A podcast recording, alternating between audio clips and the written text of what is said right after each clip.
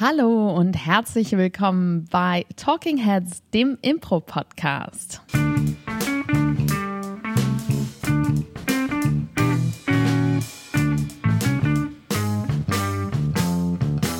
Und an meiner Seite heute der hochgradig enthusiastisch und ziemlich durchgeprobte Paul Ziemer. Paul, schön, dass du endlich wieder da bist. Ja, Staffel 2. Bua, bua, bibibiu, brra. Bra. Und äh, mir gegenüber sitzt, ihr kennt sie bereits aus Staffel 1, sie war eine eurer Lieblingsfiguren in Staffel 1. Deshalb haben wir gedacht, wir schreiben sie auch direkt in Staffel 2 wieder rein. Und sie hat dieses Mal sogar eine Hauptrolle ergattern können, Claudia Behlendorf.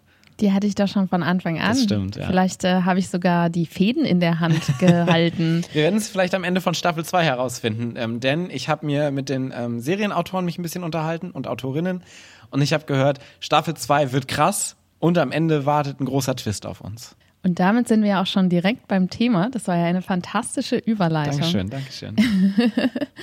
Denn ähm, das, das Drehbuch schreiben und das Regie führen ist ja etwas, was wir natürlich im Impro häufig so gleichzeitig machen beim Spielen. Aber es gibt ja so ein paar Formate, da haben wir das ausgelagert.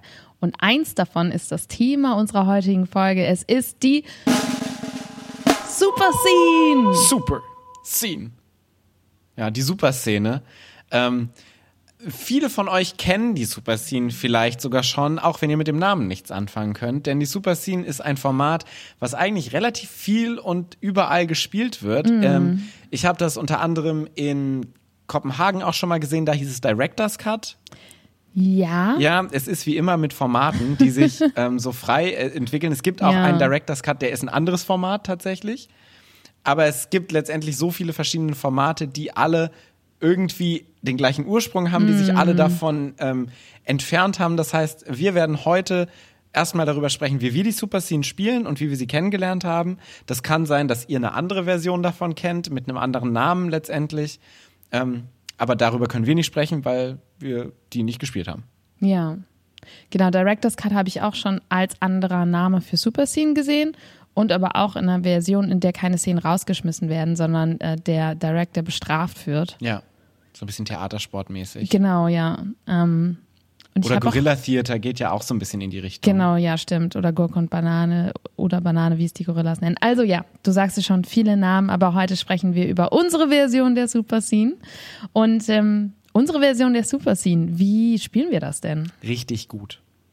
Das stimmt tatsächlich meistens. Also ich würde sagen, Bescheidenheit ist eine Tugend, aber ich glaube, die Super Scene ist tatsächlich so ein bisschen das Format, mit dem wir uns als Affirmative am wohlsten fühlen, bei dem wir schon auch ziemlich abliefern. Ja. Äh, Steigen direkt sympathisch ein heute mit einer guten Portion Eigenlob. man muss ja auch sagen, warum wir heute darüber sprechen, ist, weil wir es ähm, in unserer Open-Air-Saison eigentlich immer spielen, weil es so unser klassisches Open-Air-Format ist, weil es einfach auch eins unserer Lieblingsformate ist.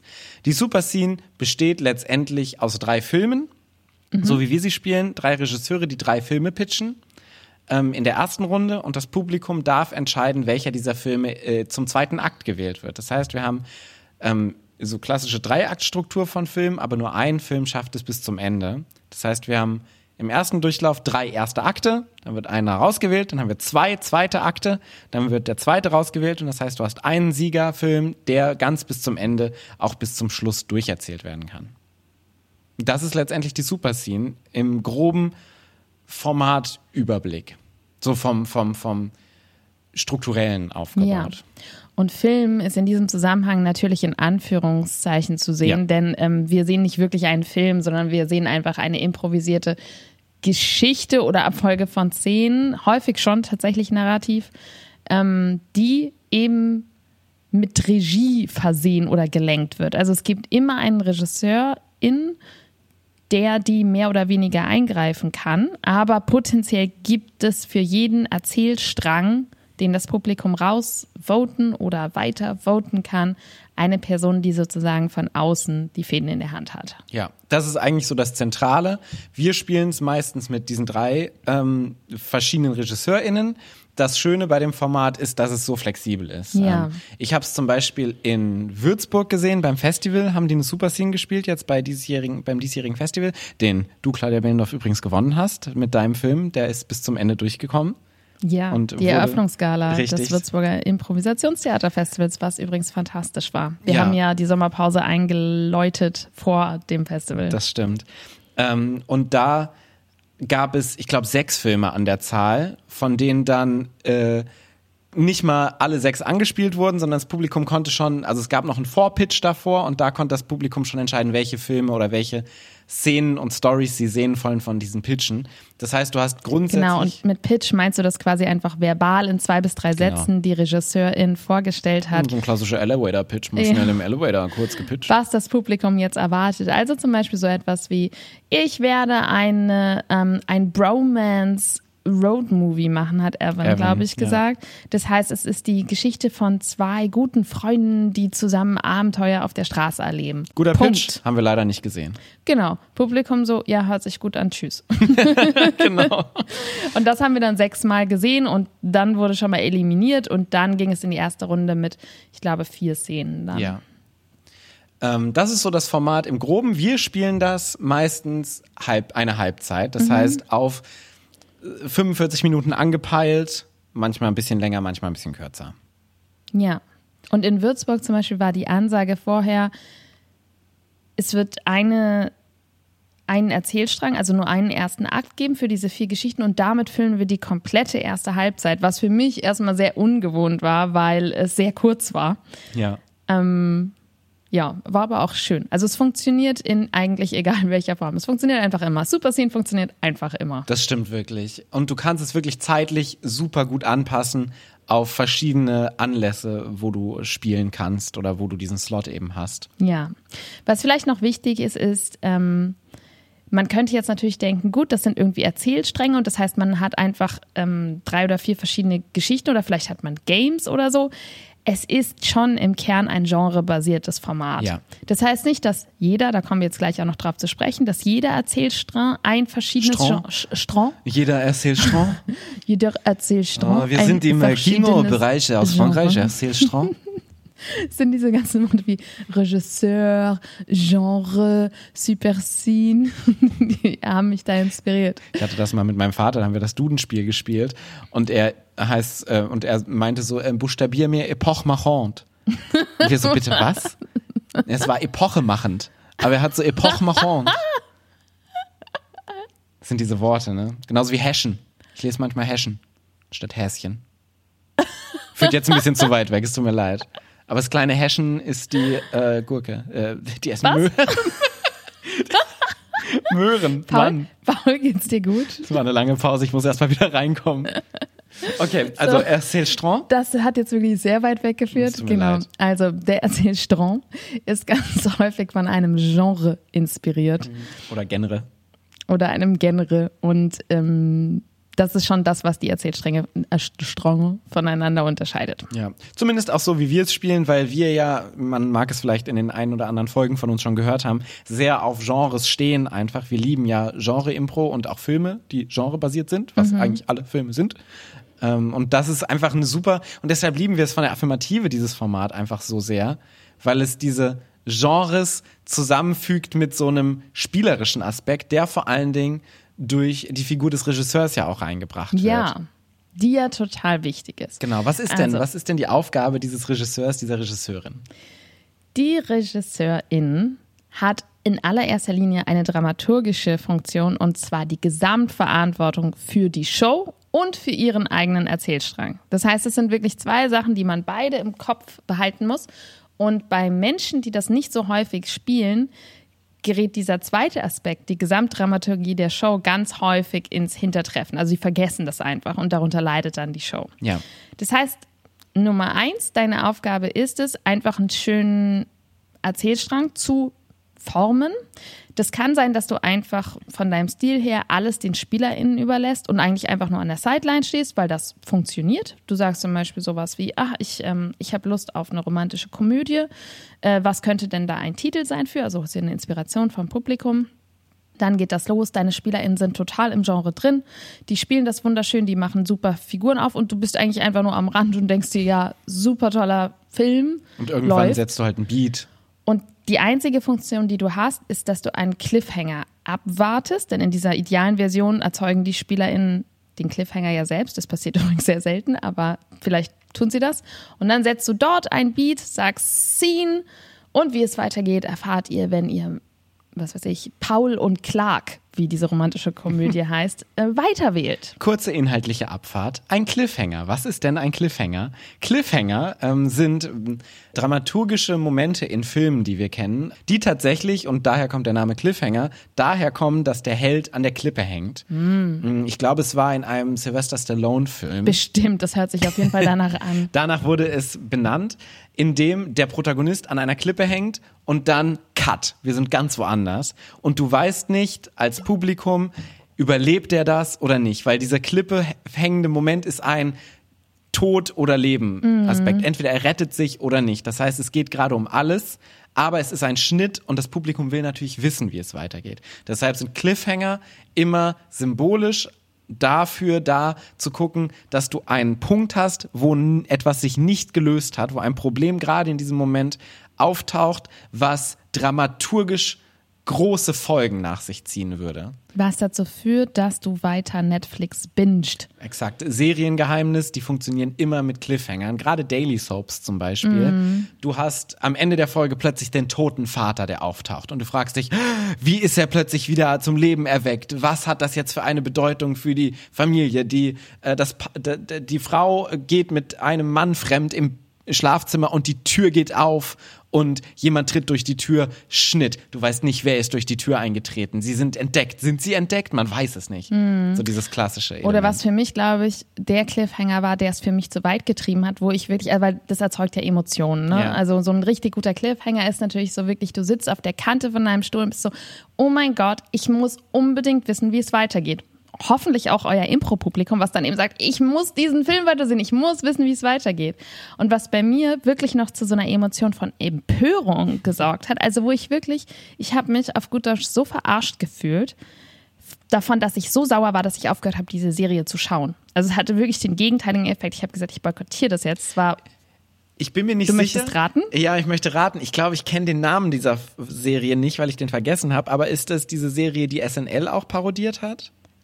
Welche Serie ist das nicht, Paul Zimmer? ja, mit, mit Andy Samberg, der dann und dieses Lied äh, ein, äh, eingespielt wird. Ah, äh, du meinst Aussie California. Ja, ich meine Aussie California. Das hat auch ganz schlimme Cliffhanger, ja. ja. Nee, ich meinte tatsächlich Walking Dead. Ah, und es oh, war, ja. glaube ich, schon ganz weit hinten, irgendwie die sechste oder siebte mhm. Staffel.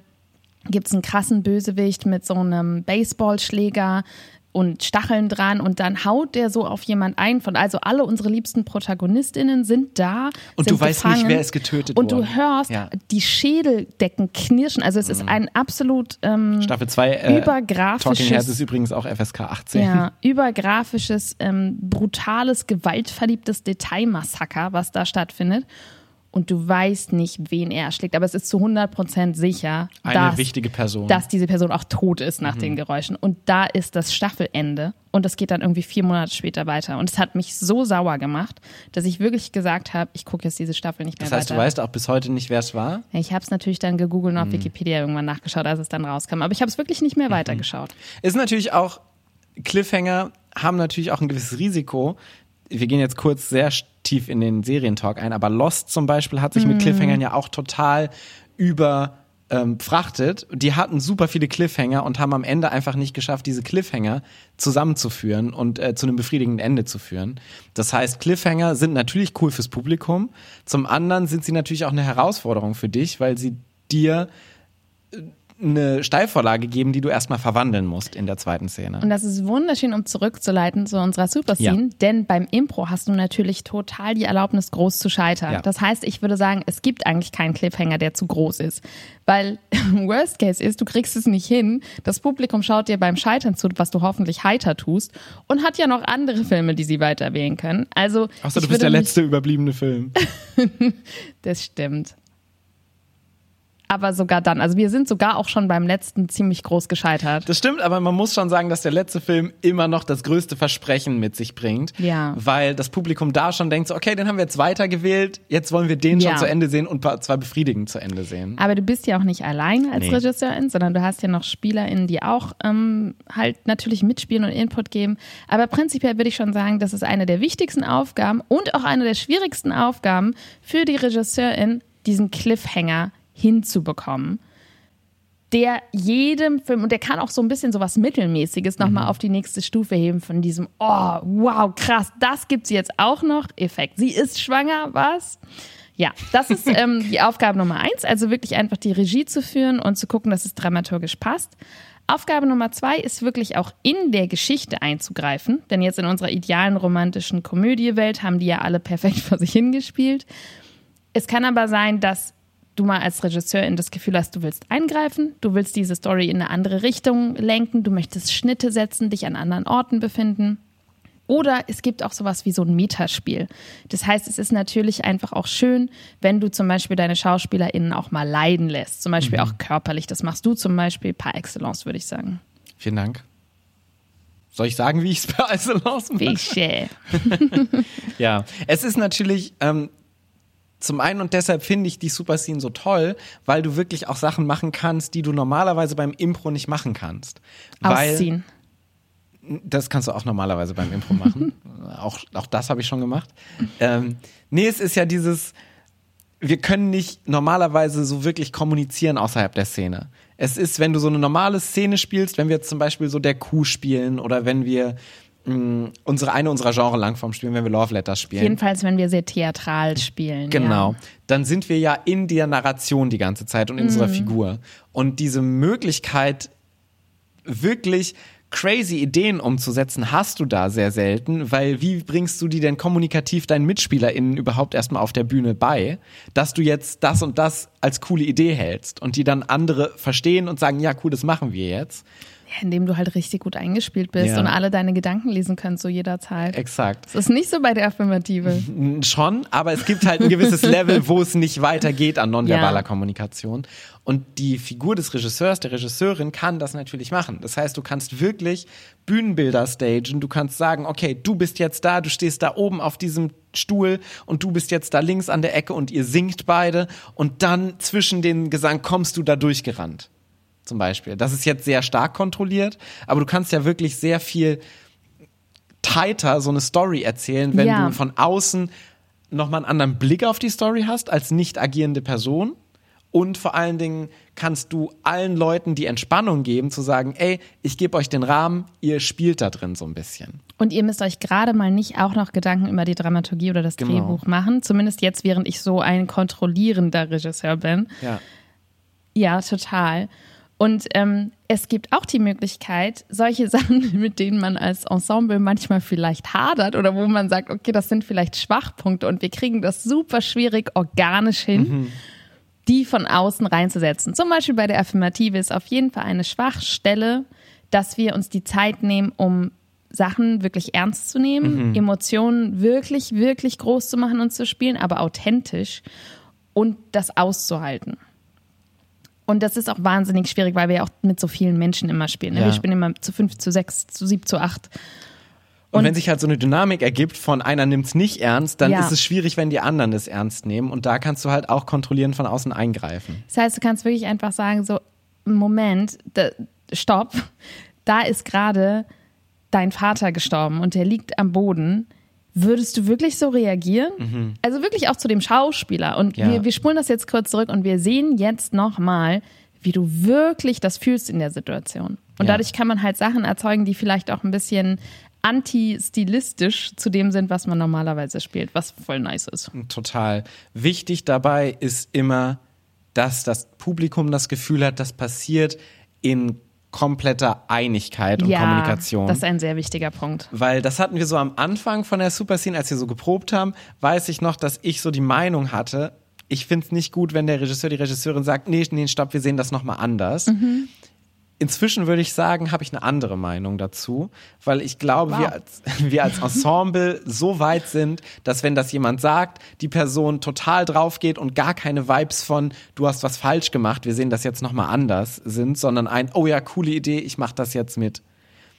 Dass es so, so ein, Ja. einhellig geht und eher so eine Chance und Option für die Geschichte ist und nicht ein, die Spieler und Spielerinnen spielen gegen den Regisseur oder die Regisseurin oder die Regisseurin kritisiert jetzt den Spieler für irgendetwas Spezifisches. Ja, total.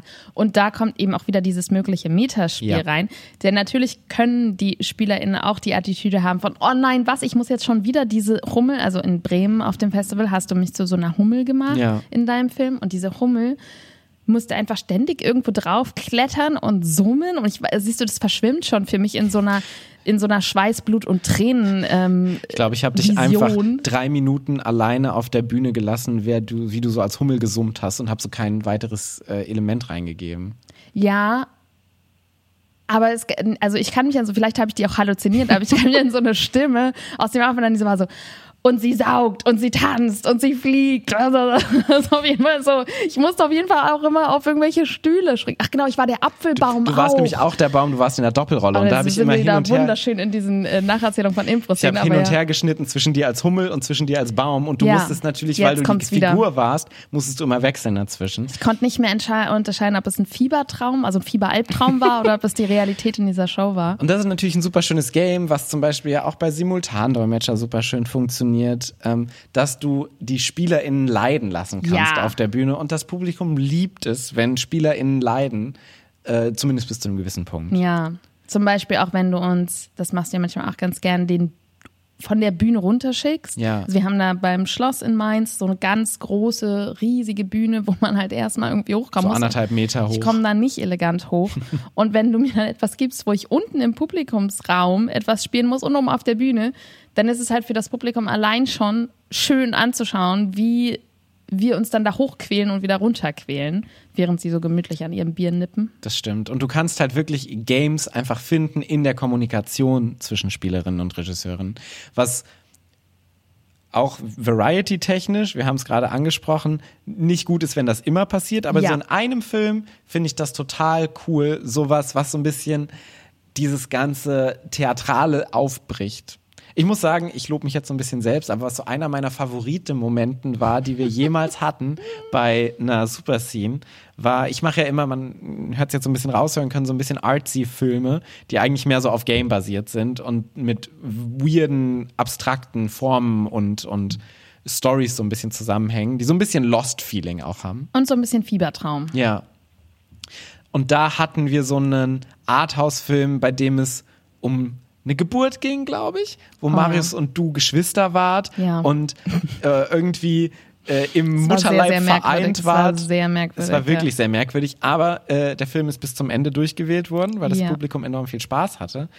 Und ab irgendeinem Punkt, ich glaube kurz vorm Ende, habe ich so euch alle von der Bühne geschickt, auch unseren Musiker äh, Peter. Und dann war so niemand mehr auf der Bühne, außer dir, glaube ich. Du warst die letzte, die auf der Bühne war. Ja. Und dann habe ich dich auch noch von der Bühne runter. Und es war einfach, und dann war so eine Minute lang so die leere Bühne, was auch irgendwie so ganz, so wirklich so dieses Aufbrechen ist von dieser ganzen Konvention, die du beim Impro-Theater hast.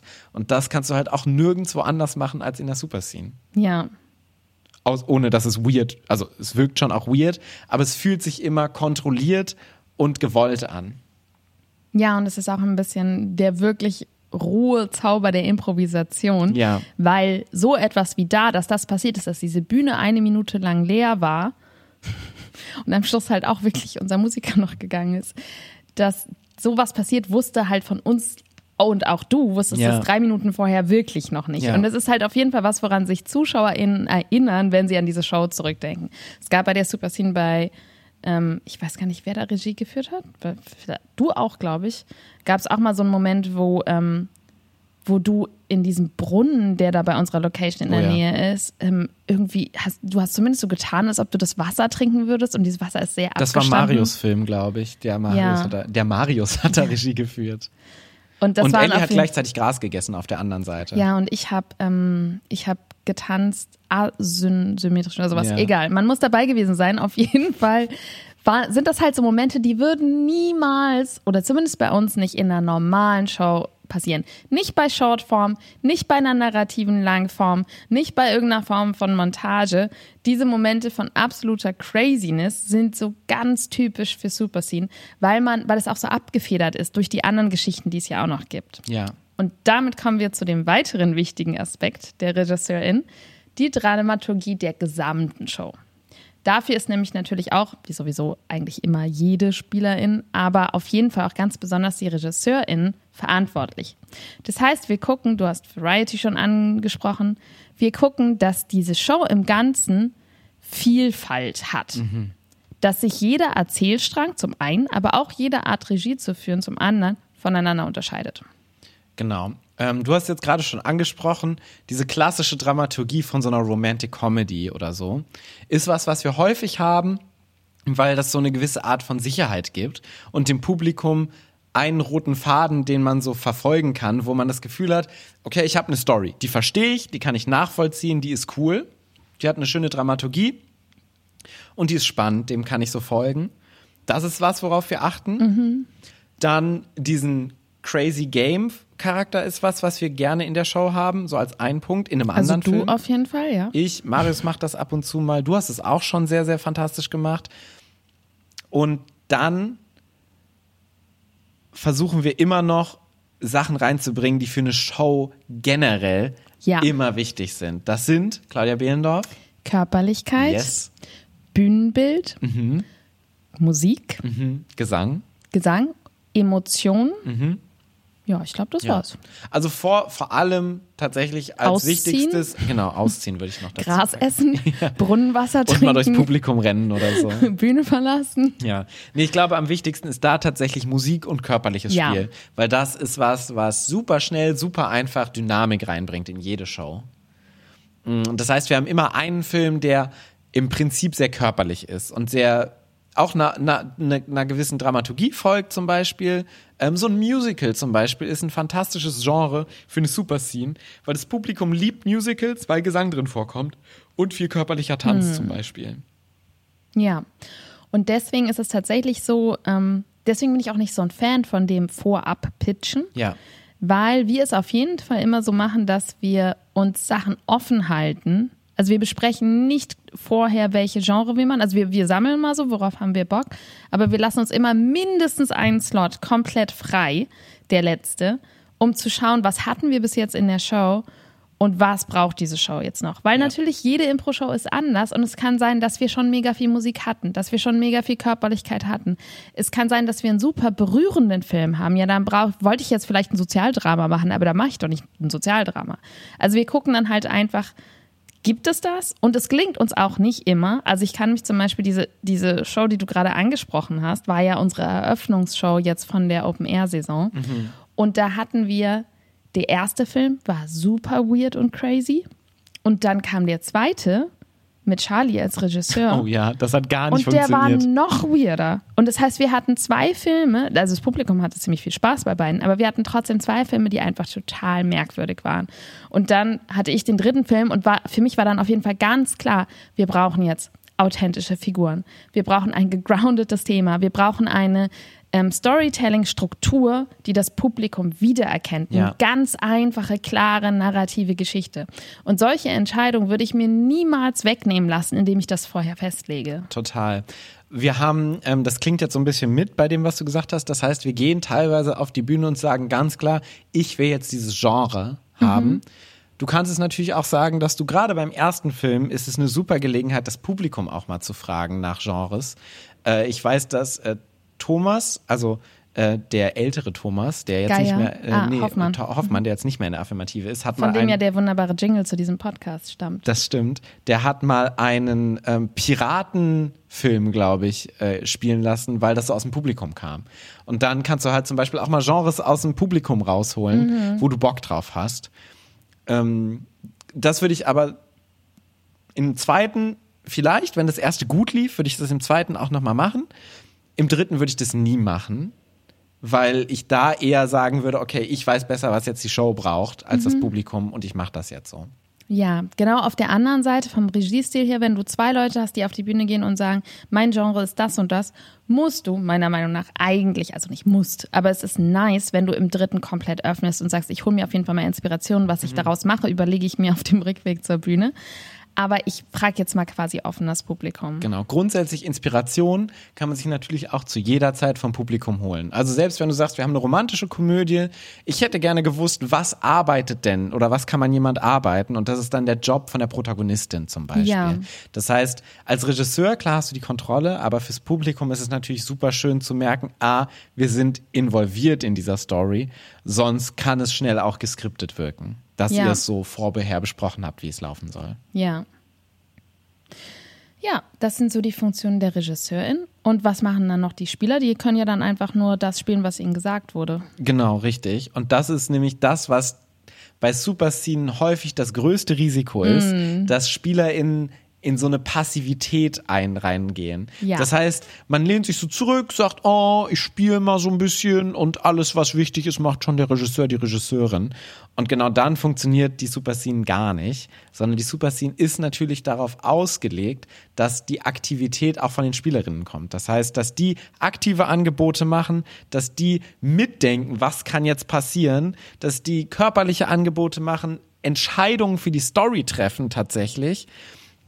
Und dementsprechend ist das Format gar nicht mal so schlecht für eingespielte Ensembles, weil da passiert es nämlich häufig, dass es nicht passiert. Dass dieses, Jetzt hast du mich gerade verloren. Ja. Bei doppelte Verneinung konnte ich wirklich noch nie. D- Das stimmt, war auch schwierig. Bei Charlies Format, was du gerade angesprochen hast, Ja. was so crazy war, war das so ein Ja. perfektes Beispiel von die SpielerInnen wissen nicht, was der Regisseur will und der Regisseur weiß nicht so ganz, was die SpielerInnen wollen, weil Charlie so in eine ganz andere Genre-Richtung gehen wollte, als wir als SpielerInnen dachten, dass er will. Ah, wir, wir sprechen, glaube ich, von zwei verschiedenen Charlie-Formaten, aber jetzt weiß ich, Ah, welches ich spreche von dem Horrorformat von Charlie. Genau, und Wo- ich spreche von dem anderen weirden Format von Charlie, was super gut funktioniert hat, was aber auch weird war. Okay. Aber jetzt bin ich auch bei dir. Äh, Charlie hatte Twilight im Kopf und wir Nee, hatten nee, Twilight Zone. Twilight Zone meine ich doch. Das ist was ganz ja, anderes. Twilight ist dieser sexy Vampirfilm. ich Genau, weiß Twilight Zone ist so dieses schon. Mystery. Twilight Zone, genau.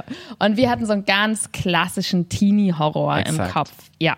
Und da war so ein klasse, du hast aktiv was gemacht, was super war. Und Charlie hat auch aktiv was gemacht, was aber total konträr gelaufen ist. Ja. Weil du wolltest so eine Happy Fun Time initiieren, Ja. wie man so bei Horrorfilmen macht. Und Charlie war so, du bist die Antagonistin und du warst halt komplett überfordert Ja, damit. ich hatte meinen Muffinblech und hatte ein breites, strahlendes Lächeln auf meinem Gesicht. Also, die Erzfeindin betritt den Raum. Was? Warum bin ich so fröhlich? Okay. Ja. Aber deshalb ist es ganz gut eingespielt zu sein, damit man auch mit dem Regisseur so ein bisschen auf einer Seite ist und weiß, alles klar, ich habe das Gefühl, du willst in die Richtung. Das heißt, ich kann jetzt auch aktive Angebote machen, ohne gegen dich zu spielen. Ja. Das war meine Aussage. Die ist total richtig. Und es ist auf jeden Fall immer leichter für die Regisseurin, wenn große Angebote kommen, weil die kann sie ja wieder zurücknehmen. Das ist ja das Positive, das Ja. ist ja das Geile an der Superscene. Du kannst ja alles zurückspulen, löschen, SchauspielerInnen ersetzen, kannst alles machen. Nur wenn nichts kommt, ist es halt schwierig, gerade so bei den Initiierungen. Ähm, dann muss man halt wirklich in jeder Szene erstmal sprechen und das nimmt halt ganz viel Tempo raus. Deswegen auf jeden Fall die Verantwortung liegt nach wie vor und trotzdem bei den SpielerInnen. Und das ist das, was wir am meisten lernen mussten und am meisten Ja. trainieren mussten, dass exakt das nicht passiert, dass wir so passiv sind. Das weiß ich noch. Wir haben das Spiel, spielen das Format jetzt seit fünf Jahren ungefähr. Ja. Und so vor fünf Jahren, oh, es war so schwierig, da reinzukommen. in, Nee, macht auch mal was. Ja, auf jeden Fall. Ich glaub, und natürlich uns- auch die Vielfalt, ne? Genau. Da hat uns, glaube ich, wirklich geholfen, dass wir uns enorm viel mit Genres auseinandergesetzt haben. Total. Weil das bringt dich immer auf eine gleiche Vorstellung von so einem Film, was dir hilft, aktive Punkte zu setzen, weil du weißt, das sind Schlüsselmomente, die in jedem Film dieses Genres vorkommen. Ja. Ja, das war die Super Scene. Richtig. Super tolles Format. Noch kurz erwähnt, bei der Regisseurrolle kann man natürlich auch in Figuren reingehen. Das Oh ja, heißt, man muss sie nicht als Punkt. neutraler Regisseur spielen, sondern man kann als Horrorfilmregisseur ein weirder Dude sein. Du kannst als Azi-Fazi-Typen Arthouse-Film machen. Ähm, sowas zum Beispiel. Das Ja. ist auch noch eine Möglichkeit, um das so ein bisschen zu pimpen, weil es gibt bei der Super Scene auch immer noch diesen Entscheidungsmoment, wo per Applaus entschieden wird, wer was, welcher Film weitergeht. Und da stellt jeder Regisseur, jede Regisseurin seinen Film nochmal kurz so vor. ganz so kurz in einem Satz mit Genau. dem Titel, ja. Und das macht es irgendwie auch immer ganz cool, wenn das eine Figur ist, die das sagt. Total, das machen zum Beispiel Thomas und Charlie äh, sehr viel. Oder Ja. Marius hat auch so zum Beispiel seinen cholerischen Regisseur, Ja. den mag ich auch sehr gern. Ich mache das total selten. Ich glaube, meine Kapazität reicht irgendwie in dem Moment nicht aus. Ist ja auch variety-mäßig total gut, weil du willst nicht drei crazy Regisseure haben, Ja. sondern auch da ist es Stimmt. wichtig, dass zumindest eine Person relativ normal wirkt. Ja, deswegen mache ich das. Es hat nichts mit meiner Kapazität zu tun. Ja. Ist auch eine ganz großartige dramaturgische Entscheidung von mir. Paul, Wir lassen den Vorhang runter, das war der Abspann. Äh, nee, wir kommen jetzt zum Abspann. ja, denn was war denn dein Impro-Moment der Woche? Der Impro-Moment der Woche. Ähm, ich. Oh, das ist schwierig. Also, es, ich muss jetzt gerade, also, es war ja so ein Sommer. Können wir nicht Impro-Moment des Sommers machen? Kannst du auch. Ist es zu viel, ne? Aber ich muss einfach, ich glaube, es ist einfach so viel. Wir haben so über so viel nicht geredet, weil wir so diese Sommerpause hatten. Und es ist einfach so viel Geiles passiert in diesem Sommer. Wir waren in Bremen, wir waren in Würzburg, wir haben ähm, mit Annette von der Phoenixallee gespielt und mit Tius von Improsant in Göttingen. Ähm, das waren alles so tolle Erlebnisse. Und ich würde sagen, der letzte Sommer war mein Impro-Moment der Woche. Oh, das wäre bei Wochenende. Oh ja, noch das auch sein. noch. Was war dein Impro-Moment der Woche, Claudia? Ich glaube, mein Impro-Moment der Woche war, als ich ähm, auf der Website heute bei Level 1 geschrieben habe, ausgebucht, weil wir das erste Mal seit echt langer Zeit nicht nur einen Level 1 Kurs voll haben, sondern zwei parallele, weil die Warteliste so lang geworden ist, dass wir einfach einen zweiten aufmachen mussten. Und wir haben ja ähm, zu Beginn von Corona haben wir ja hier ähm, business-wise kluge Entscheidungen direkt mal einen zweiten Raum dazu gemietet, der seitdem dann eigentlich hauptsächlich leer steht. Und jetzt können wir ihn füllen, indem wir zwei parallele AnfängerInnenkurse haben. Die starten am 4. Oktober, das heißt, es ist auch noch genau einen Monat hin und es sind beide schon ausgebucht. Und das hat sich einfach äh, nach diesen ja doch nicht so leichten letzten anderthalb Jahren einfach so gut angefühlt und so ein Frühlings- und Aufwindgefühl von so cool. Weil Level 1 heißt halt auch, das sind lauter Menschen, die sind ganz am Anfang ihrer Impro-Reise. Und das hat so ein Zukunftsgefühl. Das stimmt. Wie schön. Das war Talking Heads. Wir sind wieder da. Es geht weiter. Wir sind ab jetzt wieder wöchentlich für euch da. Ihr könnt uns auf allen Plattformen folgen. Spotify, wir haben äh, iTunes und auch auf Patreon könnt ihr uns gerne unterstützen und folgen. Und gerne auch auf Google Bewertungen dalassen. Gerne einfach so, wie euch der Film gefallen hat, wie es war. Und ansonsten sehen wir uns nächste Woche wieder bei Talking Heads. Und was ist das? Oh Gott, eine Klippe tut sich auf. Ich falle. Ah, Oh Gott. oh, ich habe noch meine Hand an die Klippe gehalten. Nimm schnell noch diesen Grashalm und ein bisschen von diesem Brunnenwasser, um dich zu stärken. Oh Gott, ich weiß nicht, ob ich's schaffe. Schaltet doch einfach nächste Woche ein, wenn es weitergeht mit Talking Heads, dem Impro-Podcast. Thank you.